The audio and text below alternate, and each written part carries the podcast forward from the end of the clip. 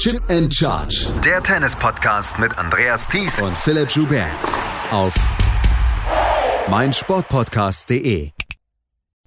Es war erst ihre fünfte Teilnahme an einem Grand Slam Hauptfeld. Barbora Krejcikova gewinnt die French Open 2021 bei den Frauen. Durch einen Dreisatzsieg gegen Anastasia Pavlyuchenkova krönt sie sich zur Königin von Roland Garros. Sie ist seit Martina Navratilova die erste Spielerin, die wieder die ähm, French Open gewonnen hat. Martina Navratilova damals schon für die USA. Hanna Mantlikova ist eigentlich die letzte Tschechin, die die French Open gewonnen hat. Die letzten Finalistinnen waren 2019 Marketa Vondrushova und 2015 Lucy Schafajova.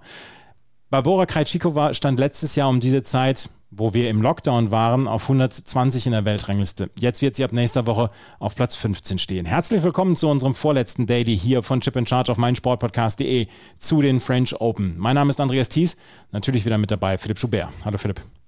Hallo Andreas. Das ist was fürs Herz, weil sie nämlich ihrer Mentorin schon die ganze Zeit gedankt hat und das ist Jana Nowotna. Jana Nowotna, die letztes oder vorletztes Jahr leider verstorben ist, die frühere ähm, Grand Slam Championess, die in Wimbledon gewonnen hatte, die nur zweimal im Halbfinale bei den French Open gestanden hat. Sie war die Mentorin von Barbora Krejcikova und sie hat vielleicht auch so ein bisschen dafür gesorgt, dass Krejcikova das Ganze mit dem Einzel mal so ein bisschen ernster genommen hat und ernster nehmen wollte. Sie war bis letztes Jahr eigentlich als Doppelspezialistin bekannt. Nicht, nicht verschrien, aber bekannt. Und dann hat sie sich gedacht, ach komm, ich versuch's einfach mal und hat seitdem einen keinen märchenhaften oder kometenhaften Aufstieg gehabt, sondern das war ein, ja, ein sehr linearer Aufstieg. Und jetzt hat sie die French Open gewonnen. Was für eine Geschichte. Ja, ich meine, um nach einem Vergleich zu suchen, ist so, als wenn Pierre Hubert ähm, die French Open gewonnen hätte oder wenn Radek Stepanek damals im Grand Slam gewonnen hätte. Der war ja am Anfang seiner Karriere auch eher ein Doppelexperte, hat sich nicht so richtig an, ans Einzel rangetraut und dann hat es ihn nachher in die Top Ten geführt, auch wenn er natürlich nie einen Grand Slam gewonnen hat, wie es hier Krajcikova gemacht hat. Und was für eine Geschichte. Also wir müssen natürlich sagen, sie hat in der Woche vor dem French Open zum ersten Mal einen Titel auf der Tour gewonnen, aber ich hatte sie trotzdem nicht hier auf der Liste. Und es ist für mich eine der größten Grand Slam-Überraschungen der letzten Jahre, keine Frage. Ähm, wir haben Überraschungssiegerinnen hier in Roland Garros vor allem auch gesehen, aber das waren Spielerinnen, wo man das noch irgendwie erahnen konnte, dass das passieren würde, vielleicht irgendwann oder es war nicht die absolute Sensation, sei es jetzt Ostapenko oder auch wo Vondrushova hier das Finale erreicht hat, aber das war im Endeffekt wirklich aus dem Doppel hochkommend und es ist ja so fühlt sich ein bisschen an, von, von dort hochkommend, es geschafft hat, hier Roland Garros zu gewinnen, ist extrem beeindruckend. Und du hast gesagt, es war eben nicht nur eine spielerisch schöne Geschichte und eine spielerisch überzeugende Leistung, über die wir gleich sprechen werden, sondern auch was fürs Herz. Und sie ist ja wunderbar auch darin, wie sie dieses Herz verkauft. Ich meine, wie, wie locker sie da mit dem Mikrofon steht, wie sie ihre Geschichte erzählt, wie sie es auch nicht stört, die Geschichte zum dritten oder fünften oder siebten Mal zu erzählen und immer immer mit so einem Charme, den sie dabei hat. Das ähm, ja, ist einfach sehr beeindruckend. Und ähm, es war so ein bisschen so, so das Finale der eloquenten Spielerin und am Ende hat sich dann eben Krejcikova durchgesetzt. Ich wollte gerade sagen, das ist kein Karriereweg, wie wir ihn häufiger sehen. Das ist ein sehr, sehr, sehr, sehr einzigartiger Karriereweg, übers Doppel zu versuchen und dann ja wirklich zu den weltbesten Spielerinnen zu gehören. Sie hat mit Katharina Sinjakova, spielt sie morgen ja auch noch das Doppel und das Doppelfinale und sie ist eine der erfolgreichsten Spielerinnen auf der Doppeltour. Aber sowas, ich habe, ich habe es vorhin überlegt, haben wir sowas schon mal gesehen, dass eine Spielerin erst im Doppel bekannt worden ist und dann im Einzel, weil wir haben immer den umgekehrten Weg gesehen. Ja, ich wollte gerade nochmal Wikipedia anschmeißen. Ich bin mir relativ sicher, dass Sam Stozer das so damals gemacht hat. Das kann sein, ja. 100% sicher bin ich mir auch nicht mehr. Also wir haben auch Ash Barty. Wir haben auch Ash Barty im, im Doppel erst gesehen. An der Seite Gut. damals von Casey Dalacqua. Wobei die halt natürlich schon ein absolutes Wunderkind ja. des Tennis war, schon mit 15, 16 eigentlich prädestiniert dafür war. Ja, ich meine, ähm, die gute Sam Stosur 2006 hat den Titel bei den French Open im Doppel gewonnen, davor schon bei den US Open und hat es dann sechs Jahre später geschafft, einen Titel, ähm, einen Einzeltitel bei den US Open zu gewinnen. Ja, ganz so kometenhaft der Aufstieg ähm, nicht oder eben, er ist nicht ganz so, so linear damals verlaufen. Von daher, es lässt sich vielleicht nur, nur teilweise vergleichen, aber die Geschichten sind wirklich schon rar gesät und wir müssen schon tief im Gedächtnis ähm, suchen, um so jemanden zu finden. Und das absolut Erstaunliche ist ja eben hier wirklich die Zahl von fünf des Grand Slam Hauptfeld in ihrer Karriere. Für Pavlyuchenkova war es das 52. Und ich meine, das ist so ungefähr, was Andrescu angestellt hat. Die hat, glaube ich, mit dem vierten Grand Slam Hauptfeld ihren ersten Grand Slam-Titel gewonnen. Und ähm, das zeigt so ein bisschen die Gesellschaft, in der sich Krejcikova jetzt hier befindet. Sie wird wahrscheinlich nicht so eine Karriere hinlegen, aber das war schon eine enorme zwei Wochen, die sie hier ähm, auf den Sand gebracht hat. Lass uns doch gleich mal über das Match sprechen, beziehungsweise dann auch über die Voraussetzungen, die wir bei diesem äh, Match hatten. Wir haben den Weg von Barbora Krejcikova und Anastasia Pavlyuchenkova ja sehr, sehr genau verfolgt. Krejcikova, wir haben darüber gesprochen, dass sich das Draw geöffnet hat, dass das Draw zerbröselt ist. Krejcikova hat mit dafür gesorgt, dass dieses Draw sich geöffnet hat, beziehungsweise dass dieses Draw äh, zerbröselt ist. Sie hatte in der ersten Runde noch große Probleme gegen Christina Pliskova. Dann Ekaterina Alexandrova hier an 32 gesetzt, sehr klar besiegt. Dann dieser wirklich überzeugende Sieg gegen Elina Svitolina, 6 zu 3, 6 zu 2. Dann die bis dahin wirklich stark aufspielende Sloane Stevens besiegt mit 6 zu 2 und 6 zu 0. Dann die bis zu dem Zeitpunkt auch hervorragend aufspielende Barbara, ähm, Cory Goff Goff besiegt in zwei Sätzen, 7 zu 5, 6 zu 3. Dann dieser Kraftakt, dieses, dieser Brocken von Match gegen Maria Sakkari, wo sie 9 zu 7 im dritten Satz gewonnen hat, wo sie einen Matchball abgewehrt hat. Also es ist nicht so, dass man in irgendeiner Weise was vorwerfen dürfte von wegen, ja, Krajcikova ist hier durchgegangen, weil alle anderen sich sehr, äh, gegenseitig rausgekegelt haben. Sie hat mit dafür gesorgt, dass die anderen rausgekegelt wurden. Ich würde sagen, sie hat nicht niemand aus dem allerobersten Regalbrett rausgenommen, aber alles darunter weggepflückt. Und das ist, was sich hier ausgezeichnet hat. Und es waren ja wirklich auch ganz unterschiedliche Matches. Ähm, und Matches, in denen sie auf unterschiedliche Arten und Weisen Nerven zeigen musste. Das, das Match gegen Goff hat sich ja im Nachhinein wirklich im ersten Satz entschieden.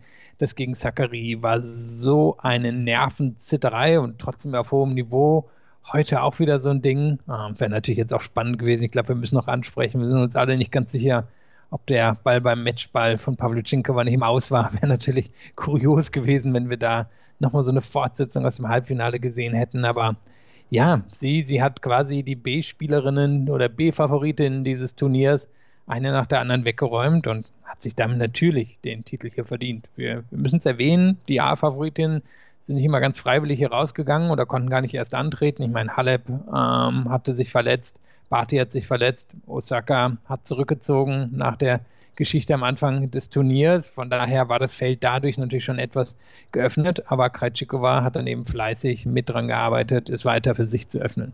Und auch Pavlyuchenkova hatte einen durchaus schwierigen Weg. Christina McHale, da hat sie sehr klar gewonnen. Ayla Tomljanovic hat sie auch sehr klar gewonnen. Aber dann, Arina Sabalenka, die bis zu dem Zeitpunkt mit als große Favoritin auf den Titel galt, hat sie in drei Sätzen besiegt. Viktoria Azarenka auch in drei Sätzen besiegt. Viktoria Azarenka sah sehr, sehr gut aus bis zu dem Zeitpunkt. Elena Rybakina, Rybakina die bis zu dem Zeitpunkt hervorragend aussah. 9 zu 7 im dritten Satz besiegt und dann Tamara Sidancek auch in zwei Sätzen besiegt. Auch Anastasia Pavlyuchenkova hatte einen Weg, wo sie durchaus viele Gegnerinnen aus dem zweitobersten Regal, was du eben gesagt hast, wegpflücken musste. Was mir bei diesen Gegnerinnen aufgefallen ist und was vielleicht auch so ein ganz kleines bisschen zum Verhängnis geworden ist, wir sprechen gleich drüber, aber dass äh, bei den Gegnerinnen, die sie hatte, dass das eigentlich alles Gegnerinnen waren, die selber ihre Punkte kreieren wollen, die selber auf den Punkt draufgehen, die selber sehr aggressiv sind. Und die hat sie, hat sie weggeräumt. Und vielleicht ist das etwas passivere Spiel, das vielleicht etwas nicht so druckvolle Spiel von, ähm, von Krajcikova ihr so ein bisschen zum Verhängnis geworden. Ja, vor allem auch, weil es bei Pavlyuchenko war ja so ist, als sie damals auf die Tour kam und sie war ein absolutes Wunderkind, hatte sie unglaublich viel Power. Heutzutage würde man sagen, ist nicht mehr die powervollste Spielerin, ist nicht mehr Sabalenka, aber immer noch sehr viel Power. Aber es fehlt ihm so das aller, allerletzte bisschen, was eine Sabalenka noch in so einen Ball reinlegen kann. Und es wurde ihr heute zum Verhängnis, weil sie musste mit ihrer Power gegen diese Defensive anspielen vor allem diese Slice-Vorhand, aber auch die, die guten Abwehrwinkel und Angriffswinkel, die Krajcikova gefunden hat. Sie hatte nicht die letzte Power, um da konstant durchzukommen, aber sie hatte jetzt auch nicht im Angebot, was Krajcikova hat. Und das ist wirklich eben in der Lage zu sein, bei fast jedem Schlag was anderes zu machen. Und deswegen war sie so ein bisschen zwischen diesen beiden Polen gefangen. Und sie hatte ja zwischendrin, sah so aus, als wenn sie eine, eine Verletzung haben würde, Ende des zweiten Satzes. Da war sie sehr unglücklich aufgekommen, als sie den Satzball hatte es könnte ein Knieproblem sein, hat sie dann auf einmal ziemlich, ziemlich gefeuert und hat schon einen Weg durchgefunden, aber sie konnte dieses Feuer nicht durchhalten. Und was ihr geholfen hat, gegen Spielerinnen wie Sabalenka, die überdreht haben, wo sie fast mit der Power rankommt, aber Sabalenka dann ein bisschen wilder war. Das hat ihr dann hier vielleicht am Ende ein bisschen gefehlt, dass sie, dass sie eben nicht die absolute Powerkönigin ist, aber eben auch nicht die Vielfalt von Krajcikova mitbringt, die die hier heute wieder im Finale gezeigt hat. Also der Weg dahin war für beide vorgezeichnet mit vielen Spielerinnen, die hier auch hätten gewinnen können. Wir sprechen immer davon, dass 30, 40 Spielerinnen im Moment einen Grand Slam gewinnen können. Und auch heute war es dann ja auch so, dass äh, beide Spielerinnen diesen, dieses Spiel hätten gewinnen können. Der erste Satz ist sehr, sehr schnell an Krejcikova mit 6 zu 1 gegangen. Und da hatte ich dann auch das Gefühl, Pavlyuchenkova kann ihre Punkte nicht so kreieren, wie sie die gegen, gegen Powerhitterinnen kreieren kann, dass sie das Tempo dann vielleicht mitnehmen musste. Sie musste selber die Punkte ja kreieren. Sie musste musste selber versuchen, diese Punkte zu machen. Und Krajcikova hat das dann mit ihrem unglaublich variablen Spiel, wo sie eine Vorhand-Slice-Defensive hat, die hervorragend funktioniert hat, wo sie eine hervorragende Rückhand hat, wo sie einen sehr guten Topspin hat, einen guten Aufschlag hat. Die hat ähm, ja so alles aus dem, aus dem, aus dem Repertoire von Pavlyuchenkova gekontert und alles noch so ein bisschen besser draufgelegt. Und wir haben auch schon mal ähm, darüber gesprochen, sie hat einen großen Werkzeugkasten bei Bora Krejcikova. Ja, sehr beeindruckend. Man fängt an beim Surf, wo sie wirklich ziemlich viele Spots treffen kann. Heute ist sie häufig nach außen gegangen, um den Court dann geöffnet zu bekommen. Sie ist eine gute Return-Spielerin, nicht überragend, aber gut. War am Ende vielleicht auch einer der Unterschiede, dass sie, dass sie da Punkte gemacht hat mit dem Return, aber auch mit dem, mit dem ja, nächsten Schlag nach dem Return. Die Vorhand ist eine, mit der sie schon ähm, präzise spielen kann, eine Linie entlang gehen kann, aber es fällt natürlich vor allem auf, dass sie in der Lage ist, dort zu kontern. Und da hat sie Pavlyuchenkova im ersten Satz richtig mitgenervt, mit diesen Slice-Bällen, die zurückgekommen sind, wo Pavlyuchenkova dann wirklich komplett das Tempo machen musste und die Bälle ins Ausgeflogen sind.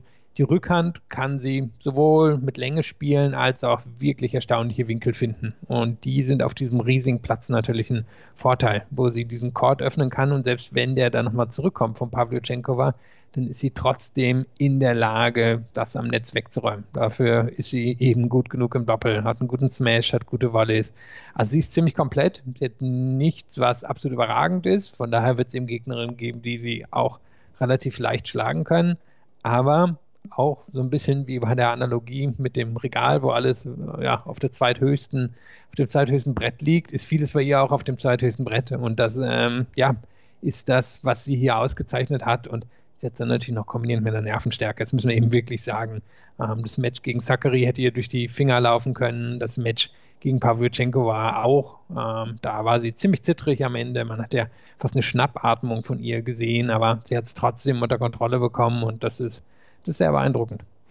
Der zweite Satz ging dann an Pavlyuchenkova, weil sie sofort das Break holen konnte beim 1 zu 0 im zweiten Satz und weil sie dieses, äh, dieses transportieren konnte. Und dann gab es diese Situation, wo sie ein Medical Timeout brauchte, weil ihr, äh, weil sie am Oberschenkel verletzt war, beziehungsweise Schmerzen hatte. Dann hat sie in diesem Medical Timeout auch noch Gummibärchen gegessen, was äh, dann auch eher unüblich ist. Aber sie hat diesen Satz dann mit 6 zu 2 gewonnen. Und in diesem zweiten Satz fand ich, dass Pavlyuchenko war so ein bisschen freier dann auch aufgespielt hat, auch so ein bisschen ja freier ihre Punkte dann selber machen konnte und vielleicht nicht diesen, diesen Eisenarm hatte, vielleicht wie im ersten Satz, wo sie dann gesagt hat, okay, ich weiß jetzt, wie ähm, Krejcikova spielt. Die beiden haben vorher noch nie gegeneinander gespielt. Ich weiß jetzt, was mich erwartet und ich kann darauf reagieren. Ähm, sie hat deutlich freier meiner Meinung nach gespielt im zweiten Satz. Ja, und Krajcikova ist dann auch ziemlich schnell passiv geworden. Also die hat sich dann auch wegdrängen lassen. Und ähm, da war eine gute Länge von Pavlyuchenkova drin. Und da waren auch geduldige Angriffe drin. Und da hat sie auch eben die längeren Ballwechsel gewonnen, die sie im ersten Satz mit Fehlern weggegeben hat oder erzwungenen Fehlern weggegeben hat. Und hier hat sie konzentriert aufgebaut, ähm, hat dann ja auch, als mal ein Mondball kam, den wirklich schön weggeräumt. Daran ist ja Zachary dann doch so ein bisschen verzweifelt im Halbfinale und Pavlyuchenkova wusste, was damit zu tun war und hatte einfach richtig gute Winkel gefunden, um da dann Angriffsbälle zu gehen. Und sie hat gezeigt, was sie eben auszeichnet. Pavlyuchenkova spielt konstantes Tennis, konstantes Power-Tennis auf hohem Niveau. Eben, es gibt Spielerinnen, die besser sind. Aber ähm, ja, es hat gereicht, um Krejcikova hier wegzudrängen. Das Problem bei Pavlyuchenkova in ihrer ganzen Karriere war halt immer, kann sie das auch über längere Zeit durchhalten. Und das war dann so ein bisschen die Krux, die wir dann ab dem dritten Satz gesehen haben. Im dritten Satz, du hast es gesagt, da kam die Krux, da kam dann auch so ein bisschen wieder das wackelige Spiel und der, der Wackelarm dann auch vielleicht bei Pavlyuchenko war. Sie äh, lag mit Break zurück, mit 2 zu 1 hat sich das Break sofort wieder zurückgeholt. Dann sah sie zwischendurch, Mitte des dritten Satzes fand ich, sah sie dann auch so ein bisschen, ähm, so ein bisschen wie die bessere Spielerin aus. Aber dieses Break dann zum 3 zu 4, wo sie zu 0 verloren hat, dieses Aufschlagspiel, da habe ich dann gedacht, äh, das, das, das war es, das muss es dann ja jetzt gewesen sein. Sie hat dann nochmal vier Matchbälle äh, oder drei Matchbälle abwehren können, aber dieses Spiel zum 3 zu 4, das war, glaube ich, am Ende entscheidend. Also, es war natürlich entscheidend, aber dass sie da das zu Null verloren hat, das war entscheidend dann auch. Das, das war relativ schnell weggegeben. Da hat sie, hat Krejcikova acht Punkte hintereinander gemacht. Ja, und das ist dann am Ende halt wirklich der Unterschied zwischen, zwischen ähm, Teller, den es halt gab, und einem schönen Pokal, den es gab. Und da hast du es gesagt, da hat sie sowohl auf den Returns die Punkte zu schnell weggegeben und ähm, das passiert ihr halt manchmal, dass sie, dass sie da dann doch ähm, unerzwungene Fehler drin hat, wo sie zu viel will, wo sie nicht erstmal auf Tiefe geht, sondern guckt, dass sie, dass sie da den schnellen Punktgewinn schafft. Und dann war sie doch ein klein bisschen wackelig auf einmal beim Aufschlag und kombiniert mit den dann guten Returns hat es den Unterschied zugunsten von Krajcikova gemacht. Nur ist bei Krajcikova, so hatte ich das Gefühl, war so ein bisschen der, ja, der Boden war höher, einfach dadurch, dass sie so viel zur Auswahl hatte. Und da hat sich das gezeigt. Pavlyuchenko hat einmal gewackelt und Krajcikova hat sofort zugeschnappt. Und dann, dann war es ja schon noch eng von da an. Also es war nicht so, dass Pavlyuchenko in sich zusammengefallen ist. Sie hat noch zwei Matchbälle abgewehrt. Das letzte Spiel auch noch ganz schön zittrig. Wie gesagt, das hätte auch noch in die Verlängerung gehen können, wenn Krajce, wenn ja, Kana Nuri überhaupt mal vom, vom Stuhl gekommen wäre bei diesem Matchball, um zu checken. Das hat er, hat er dann keine Lust mehr darauf gehabt oder er weiß nicht, was da los war. Und zwar das Ende dann ja auch ein bisschen kurios, weil Kretschikova nicht wusste, hat sie gewonnen. Pavlochenkova hat es dann akzeptiert, aber ja, sie, sie hat sich dagegen gestemmt, aber Kretschikova eben, die, die vom höheren Boden hochgesprungen ist und die Decke am Ende erreicht hat. Ja, dieser Matchball war äh, in der Tat so ein bisschen komisch, weil wir diesen Matchball dann auch gesehen haben, quasi bei ähm, dem Match gegen Maria Sakkari, wo dieser Ball gut gegeben worden ist. Ähm, das Hawkeye hatte hinterher gezeigt, dass, es, dass er aus war. Ähm, hinterher ist ein Sturm der Entrüstung da äh, über Twitter dann auch hereingebrochen. Brad Gilbert hat sofort für eine Sperre von Emmanuel Joseph ähm, plädiert und auch Chris Evert hat gesagt, Worst Call of the Century und alle haben, haben mit eingestimmt und so. Und wir haben das ich habe das hier schon mit Ina Kastern auch äh, besprochen, dass das äh, Hawkeye halt noch nicht zugelassen ist für Sandplätze. Das Hawkeye hat eine Fehlertoleranz und deswegen sollte es nicht genutzt werden und deswegen sollte es auch nicht angezeigt werden, um solche Diskussionen zu vermeiden. Hier hatte allerdings Kader Nuni die Coolness weg und hat dann Je sais Match gesagt und äh, damit war es beendet und Krejcikova hat unangemessen einer Premieren Grand Slam Siegerin äh, hat sie gejubelt, weil sie hat nur so ein bisschen gejubelt, als ob sie jetzt die zweite Runde erreicht hätte. Ja, na, erstmal gar nicht, dann geguckt, dann ging die Arme hoch, dann stand sie ins Gesicht geschrieben, dass sie noch nicht ganz wusste, was jetzt hier passiert, aber dann kam ja dieses erste, sie hat ja zwei Interviews gehabt, dann kam das erste Interview und da, da hat man schon gesehen, was ihr das bedeutet und wie so ein bisschen die Anspannung abgefallen ist. Und meine auch eine oder vielleicht zwei Tränen gesehen zu haben. Und ich glaube, da war es langsam bei ihr angekommen. Ja, Barbora Krejcikova hat ja noch die Möglichkeit, das Double zu schaffen, zum ersten Mal seit Serena Williams 2016, Einzel und Doppel zu gewinnen. Und das muss ich dann auch nochmal sagen, dass sie vor dem Halbfinale im Doppel nicht rausgezogen hat, nach diesem krassen Match gegen Maria Sakkari, was ja auch wirklich an die Substanz gegangen ist, was über drei Stunden gedauert hat und was auch nervlich sicherlich einiges gekostet hat, dass sie sich dann am nächsten Tag auf den Platz stellt und sagt, okay, ich spiele das Halbfinale, Katrina Sinjakova kann ja nichts dafür, dass ich ja so gut war im Einzel. Ähm, das ähm, nötigt mir großen Respekt ab und vor allen Dingen, sie hat jetzt innerhalb von 21 Tagen, weil sie ja Straßburg noch gewonnen hatte, hat sie irgendwas bei 20 Matches gespielt. Dadurch, dass sie im Doppel hier so weit gekommen ist. Das ist eine unglaubliche Energieleistung, die sie hier abgeliefert hat. Ja, stell dir vor, sie wären auch im Mixed auch noch weitergekommen. Ja. Aber ich glaube, da hätte sie irgendwann rausgezogen. Da hätte sie irgendwann also, rausgezogen, ja. Das, der Titel war dann, glaube ich, doch nicht so viel wert. Aber ich meine, sie hat mit Senjakova jetzt seit drei Jahren, meine ich, keinen Grand Slam-Titel mehr gewonnen. Beiden gehören absolut zu den besten Paaren auf der Welt, aber schon, schon einige Zeit her. Erstaunlicherweise war es Justin Jakova, der die bessere Einzelkarriere vorausgesagt wurde, die auch immer die besseren Anlagen über die Jahre gezeigt hat, aber jetzt nicht nur überrundet worden ist, sondern wahrscheinlich bald doppelt überrundet worden ist von Krajcikova und die beiden spielen jetzt morgen in dem Finale, was allerdings auf dem Papier sehr eng aussieht, weil auf der anderen Seite mit Bethany Mattek-Sens, einer der besten Doppelspielerinnen der letzten zehn Jahre, und Iga Swiatek, gut, wir wissen, was die auf dem Sand kann. Also das ist schon eine sehr offene, offene Sache hier. Und ich glaube, das könnte auch richtig Spaß machen, dieses Match, weil Iga Swiatek und äh, Bethany Matek Sense haben in den letzten zwei Wochen hier auch eine ziemliche Show im Frauendoppel abgeliefert. Und äh, morgen 11.30 Uhr äh, fängt es an, der Eurosport-Player, beziehungsweise wahrscheinlich auch Eurosport, wird das Spiel dann auch zeigen. Ähm, wir müssen noch ein paar Worte über Anastasia Pavlyuchenkova verlieren. Es war ihr erstes Halbfinale, es war ihr erstes Finale. 2006, ihr wurde eine große Karriere vorausgesagt, du hast es eben auch gesagt und erwähnt. Ähm, sie hat es nicht immer reißen können. Ist das nochmal am... ich sage jetzt Spätsommer ihrer Karriere. Es ist noch nicht Herbst, aber ist das vielleicht zum Spätsommer ihrer Karriere nochmal so ein Booster, wo sie sagt, okay, ich kann mit diesen, mit den ganz starken Mädels mithalten, ich kann sie auch schlagen, ich kann auch äh, weit in diesem Turnier kommen und äh, ich kann diese Konstanz über zwei Wochen haben. Vielleicht ist das ja wirklich nochmal so ein Kick.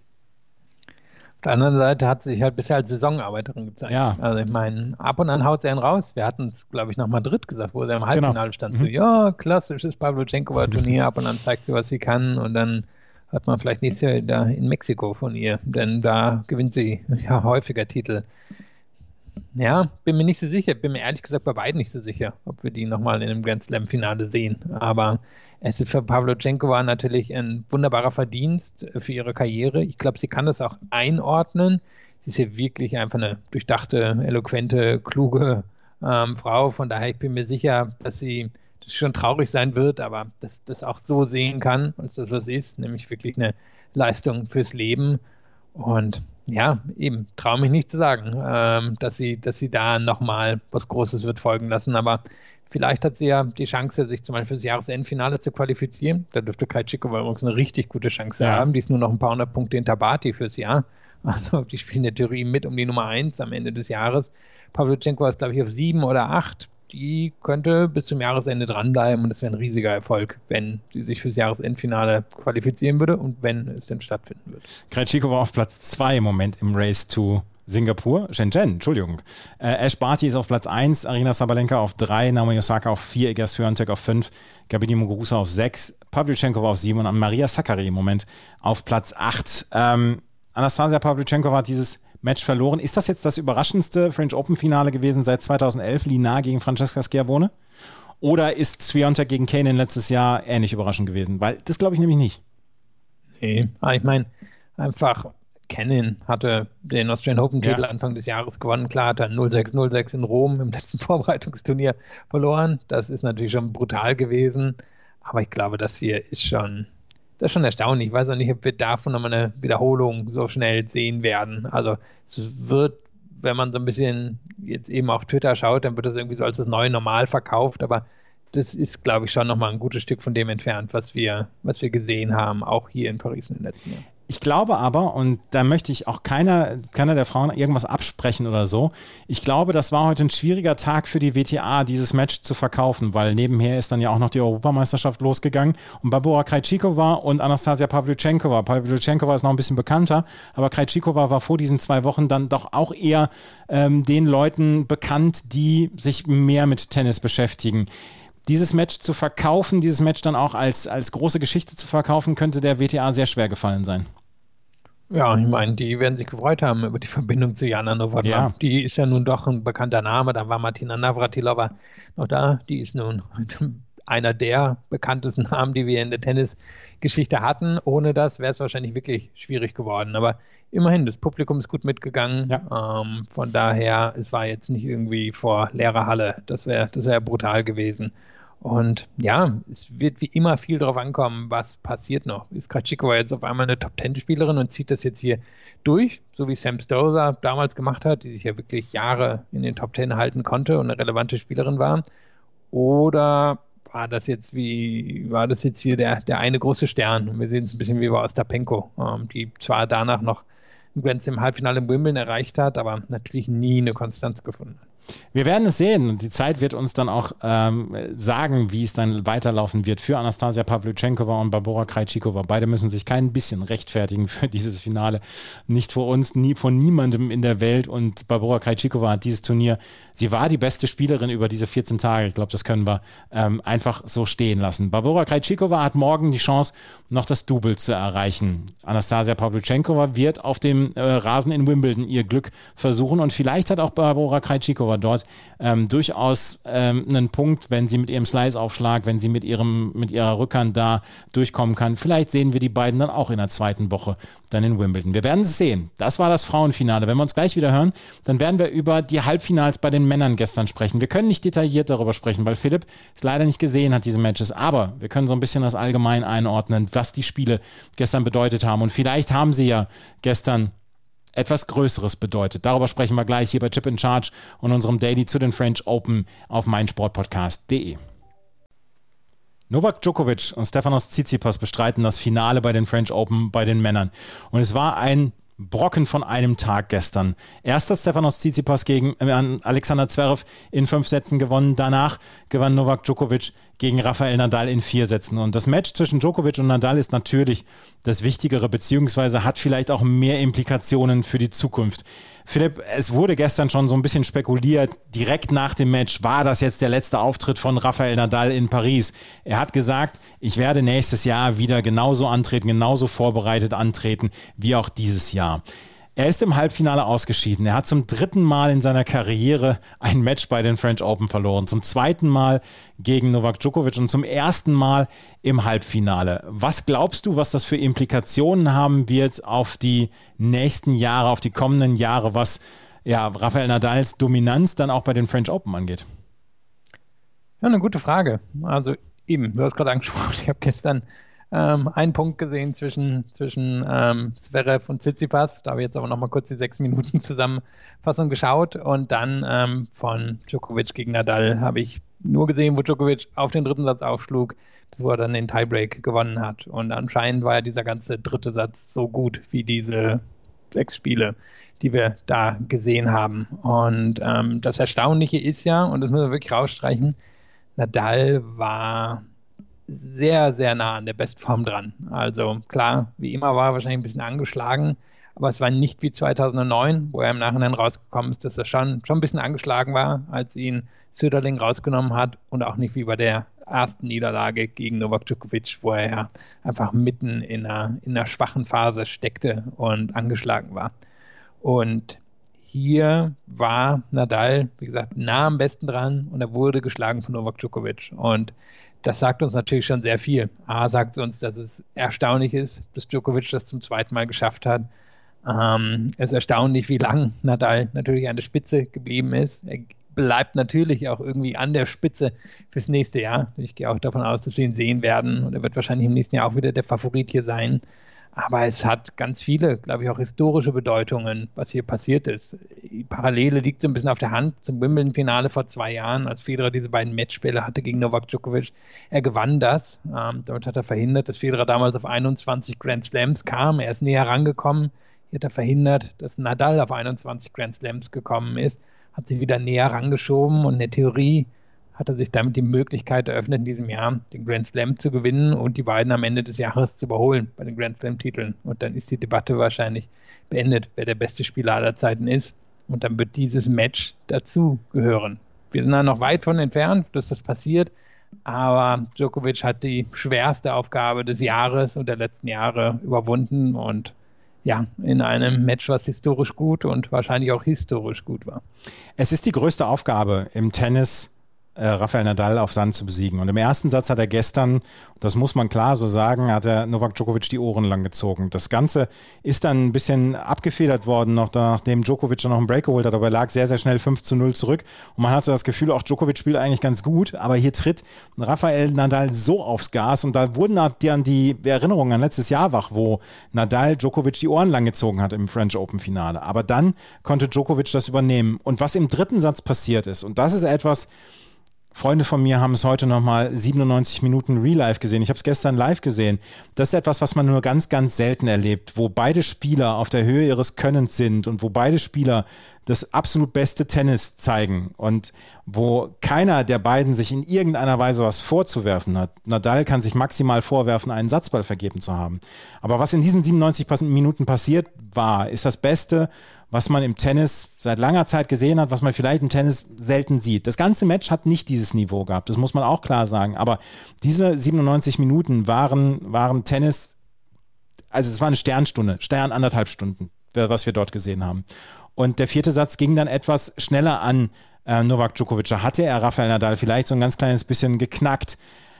Aber das war gestern, Djokovic musste auf aller, aller, allerhöchstem Niveau spielen, seine beste Leistung zeigen und Nadal hat eine sehr, sehr gute Leistung gezeigt, vielleicht 95 Prozent und am Ende geht es für Djokovic in vier Sätzen aus. Ich glaube nämlich auch, dass wir das Problem haben, wenn einer von beiden nicht 95 Prozent, sondern nur 85 Prozent seiner Leistung bringt, dann gibt es auf die Backen. Das haben wir im Australian Open Finale gesehen, das haben wir im French Open Finale gesehen, auf beiden Seiten und gestern haben beide halbwegs oder einer hat 100 Prozent erreicht, der andere vielleicht 95 Prozent und dann kommt so ein Matchball raus. Wie gesagt, der dritte Satz ist zum Niederknien.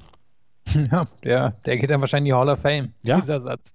Und ich meine, Djokovic hat es ja hinterher gesagt, beste Match, in dem er involviert gewesen ist in Paris, hat er auch schon ein paar gespielt, Top 3 Matches seiner Karriere. Also ich meine, das ist schon eine ziemliche Ansage für jemand, der, der so viel in seiner Karriere erreicht hat, so viel gespielt hat. Das ist ähm, ja erstaunlich. Und ähm, es war natürlich noch wunderbar dadurch, dass Zuschauende da waren. Gott sei Dank hat das nicht irgendwie in so einer sterilen Atmosphäre stattgefunden, sondern hat eine Kulisse gehabt. Und ähm, ja, es ist, ähm, es ist ein Satz, der, der in die Geschichtsbücher eingehen wird. Und klar, jetzt hängt viel davon ab, kann Djokovic morgen das Finale gewinnen? Aber er hat damit trotzdem ja schon historisch geschafft. Eben der erste Spieler, der Rafael Nadal zweimal hier besiegt hat. Und es ist wirklich eine außergewöhnliche Leistung.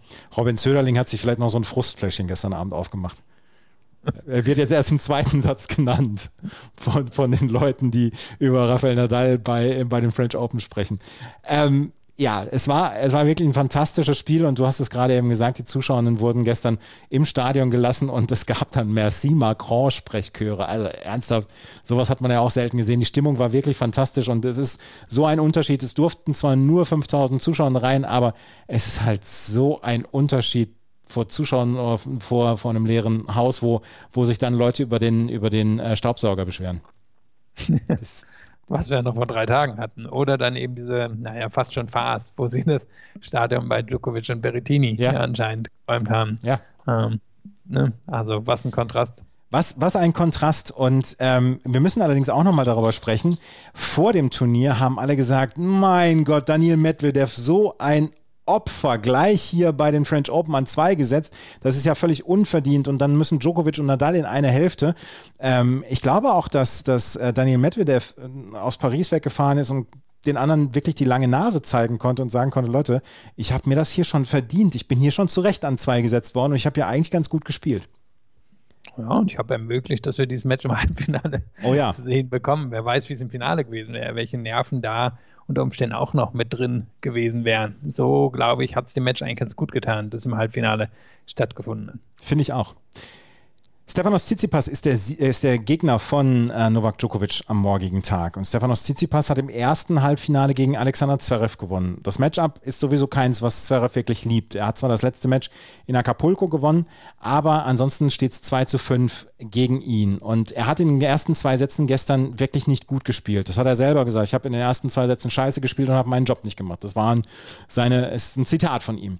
Und er hat dann im dritten und vierten Satz hat er sich dann wieder zurückgekämpft. Und er hat eine bis dahin makellose Statistik gehabt, was Fünfsatzmatches bei den French Open angeht, aber das konnte er nicht halten, weil dann war wieder ein, also drei, vier Minuten drin, wo er dann äh, das Match aus der Hand gegeben hat, wo er 40-0 führte beim Aufschlag von, ähm, von Tsitsipas im ersten Spiel. Dort konnte er die äh, Breakbälle nicht nutzen und dann ist es in die andere Richtung gegangen und Stefanos Tsitsipas hat das am Ende gewonnen. Er hat es verdient gewonnen, er hat dieses Match verdient gewonnen und steht verdient auch im Finale und Stefanos Tsitsipas, es war lang überfällig, aber was für ein Frühling, Schrägstrich Frühsommer hat er bislang gespielt. Das kann man, das kann man sich übers Bett hängen.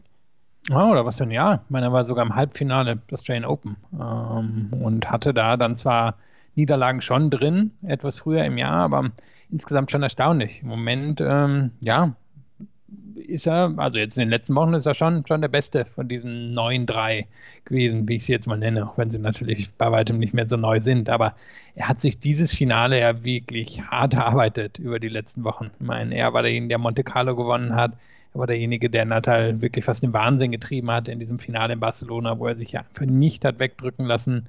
Und dann ist er hier hingekommen und ist mit der Bürde des Favoriten in der unteren Hälfte gesegnet gewesen oder auch nicht und er hat dann in den letzten beiden Runden seine beiden Hauptkonkurrenten besiegt. Den die würde ich im Moment auch als seine Hauptkonkurrenten sehen, in Form von Daniel Medvedev und Alexander Zverev. Und zwar waren ja beides Matches, wo er zwischendrin ins Wanken gekommen ist. Und wir haben schon Phasen in der Vergangenheit gehabt, wo ein Wanken bedeutet hat, dass das Match auch verloren hat. Und hier ist er beiden Matches nervenstark geblieben und hat sie sich dann am Ende geholt und ähm, hat natürlich auch gezeigt in den letzten zwei Wochen, dass er im Moment zumindest ein besserer Sandplatzspieler ist als Zverev und Medvedev. Heißt nicht unbedingt ein besserer Spieler, aber ein besserer Sandplatzspieler.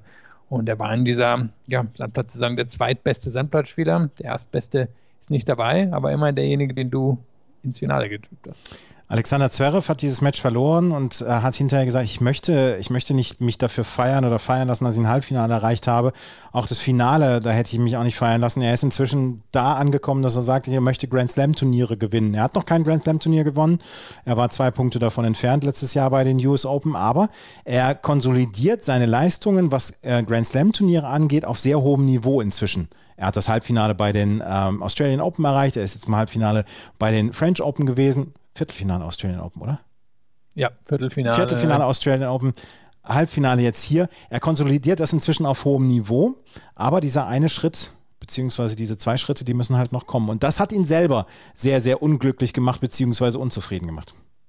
Die eine Statistik, sie wurde jetzt die Tage immer rumgereicht, aber sie stimmt ja. Er hat noch kein Match gegen Top-10-Spieler beim Grand Slam-Turnier gewonnen. 0 zu 11. Und das wird er müssen. Er wird wahrscheinlich nicht das Glück bekommen, ein Grand Slam-Finale gewinnen zu können gegen jemand, der nicht in den Top Ten Spiel steht. Und er steht ja immer wieder eigentlich vor derselben Situation, dass er sich zu lange auf seine Defensive verlässt und wenn es dann eng wird, holt er die Offensive raus. Aber in so einem Match wie dem hier geht er in den allerengsten Momenten, äh, Momenten wenn es dann wirklich darauf ankommt, wieder in die Defensive zurück, statt in der Offensive zu bleiben. Und so verliert er dann so ein, so ein Match wie hier gegen Tsitsipas. Und da wird er irgendwie drüber hinwegkommen müssen, wenn er ein Grand Slam Turnier gewinnen will. Ist so. ich kann jetzt gar nichts anderes sagen als ist so. Ja, es ist halt so. Ähm, Alexander Zverev hat dieses Turnier mit dem Halbfinale beendet und Stefanos Tsitsipas und Novak Djokovic stehen sich morgen im Finale gegenüber. Wir müssen nicht darüber sprechen, dass Novak Djokovic jetzt vielleicht so ein großes Highlight erreicht hat und jetzt vielleicht äh, die Puste ausgegangen ist. Das, das hat Novak Djokovic in seiner Karriere einfach schon zu häufig gehabt. Was tippst du? Ja, also ich meine, ich hatte jetzt mal auf den Turniersieger getippt, aber. Jetzt, jetzt darfst du auch nicht mehr weggehen. Ja, aber also sagen wir so, wenn Djokovic die Leistung von gestern bringt, ist gar keine Frage, dann gewinnt er das in drei oder vier Sätzen. Wenn er nur auf 85 Prozent ist, dann hat Tsitsipas wahrscheinlich wirklich eine Chance, weil er hat, glaube ich, ein Spiel, was Djokovic nerven kann. Er kann die, ähm, er kann die Winkel öffnen, er kann auch mal einen schönen Slice rausholen, er ähm, kann variieren, das ist alles nicht unbedingt, was Djokovic mag aber ich kann jetzt auf einmal dann doch nicht mehr gegen Djokovic gehen. Das war, das war schon sehr, sehr beeindruckend. Und er ist, glaube ich, singulär auf das Ziel fokussiert, die meisten Grand Slam-Titel ja. zu haben. Also da, da glaube ich nicht, dass wir eine Wiederholung von Wawrinka vor ein paar Jahren sehen, der ihn ja hier dann abgeschossen hat im Finale. Ich habe übrigens nach dem Match gegen Berrettini äh, länger gebraucht, um einzuschlafen. Weil da hat selbst mir hat er da so ein bisschen Angst gemacht mit, ähm, seinem, mit seinem Emotionsausbruch. Ich muss sagen, ich habe darüber gelacht. ich fand es sehr amüsant, aber ich kann schon verstehen, warum es verstörend ist. Aber er, er, hat was tief in sich und da ist er in der Lage, ranzukommen in bestimmten Momenten. Aber es ist natürlich auch einer der Gründe, warum er da oben steht. Ich meine, er, er trägt eine gewisse Aggressivität vor sich her, aber Aggressivität ähm, befördert ja auch Leistung. Und das war auch eine der erstaunlichen Sachen, wie sehr wir gestern Nadal diese Endphase des dritten Satzes haben brüllen sehen. Ja. Also ich meine, ja. war das fast aufgenommen mit Djokovic. Also irgendwo ist es in ihnen allen drin. Aber der Urschrei von Djokovic in dem leeren Stadion ist wahrscheinlich das Bild der French Open. Ja, und vor allen Dingen, ich hatte vorher Angst, dass er seinen, seinen Schläger in seine Box wirft. Also, das war, das war eine wilde, wilde äh, Situation. Wir werden morgen über die Doppel dann auch noch sprechen und über das Mixed ähm, sprechen und über das Finale bei den Männern natürlich. Es tut uns leid, dass wir es in dieser Woche nicht häufiger geschafft haben, aber Lukas Zara und Ina Kast waren ja auch ganz, ganz tolle Gäste und dafür bedanken wir uns dann auch nochmal herzlich, dass äh, die beiden dann dabei waren. Wie gesagt, morgen gibt es dann nochmal ein Daily, dann gibt es zwei Wochen Rasentennis und dann geht Wimbledon schon wieder los und dann machen wir den ganzen Bums von vorne. Wenn euch das gefällt, was wir machen, freuen wir uns über Bewertungen, Rezensionen auf iTunes. Ähm, folgt uns auf Twitter, Facebook und Instagram und das Gewinnspiel haben wir schon aufgelöst, beziehungsweise die vier sind ähm, benannt worden, beziehungsweise die vier, die auf Barbora Krejcikova als Siegerin getippt haben, die sind schon informiert worden und ähm, die die werden ihre Bücher bzw. ihre Gewinne in der nächsten Woche bekommen. Vielen Dank fürs Zuhören. Morgen hören wir uns nochmal wieder. Bis zum nächsten Mal. Auf Wiederhören. Wie viele Kaffees waren es heute schon? Kaffee spielt im Leben vieler eine sehr große Rolle. Und das nicht nur zu Hause oder im Café, sondern auch am Arbeitsplatz. Dafür gibt es Lavazza Professional. Kaffee am Arbeitsplatz, der genauso lecker schmeckt wie in eurem Lieblingscafé. Die perfekte Kaffeelösung für jede Art von Unternehmen. Klein, mittel, groß. Ihr habt auf jeden Fall einen Kaffee, der schmeckt. Die richtige Motivation für eure Arbeitstage. Alle Infos zu Lavazza Professional findet ihr auf lavazzapro.de mit allen Kaffeelösungen für euer Büro. Ich habe mich natürlich schockverliebt, weil die war wirklich ganz, ganz klein. So begann die Mensch-Hund-Beziehung zwischen Christina und Tierschutzhund Frieda. Und wie es danach, nach dem ersten Moment der Verliebtheit, so weiterging und welche Klippen es danach zu umschiffen galt, das hört ihr in der neuen Ausgabe von Iswas Dog, dem Podcast für harmonische Mensch-Hund-Beziehungen. Iswas Dog? Mit Malte Asmus. Überall, wo es Podcasts gibt. Chip and Charge. Der Tennis-Podcast mit Andreas Thies und Philipp Joubert. Auf meinsportpodcast.de.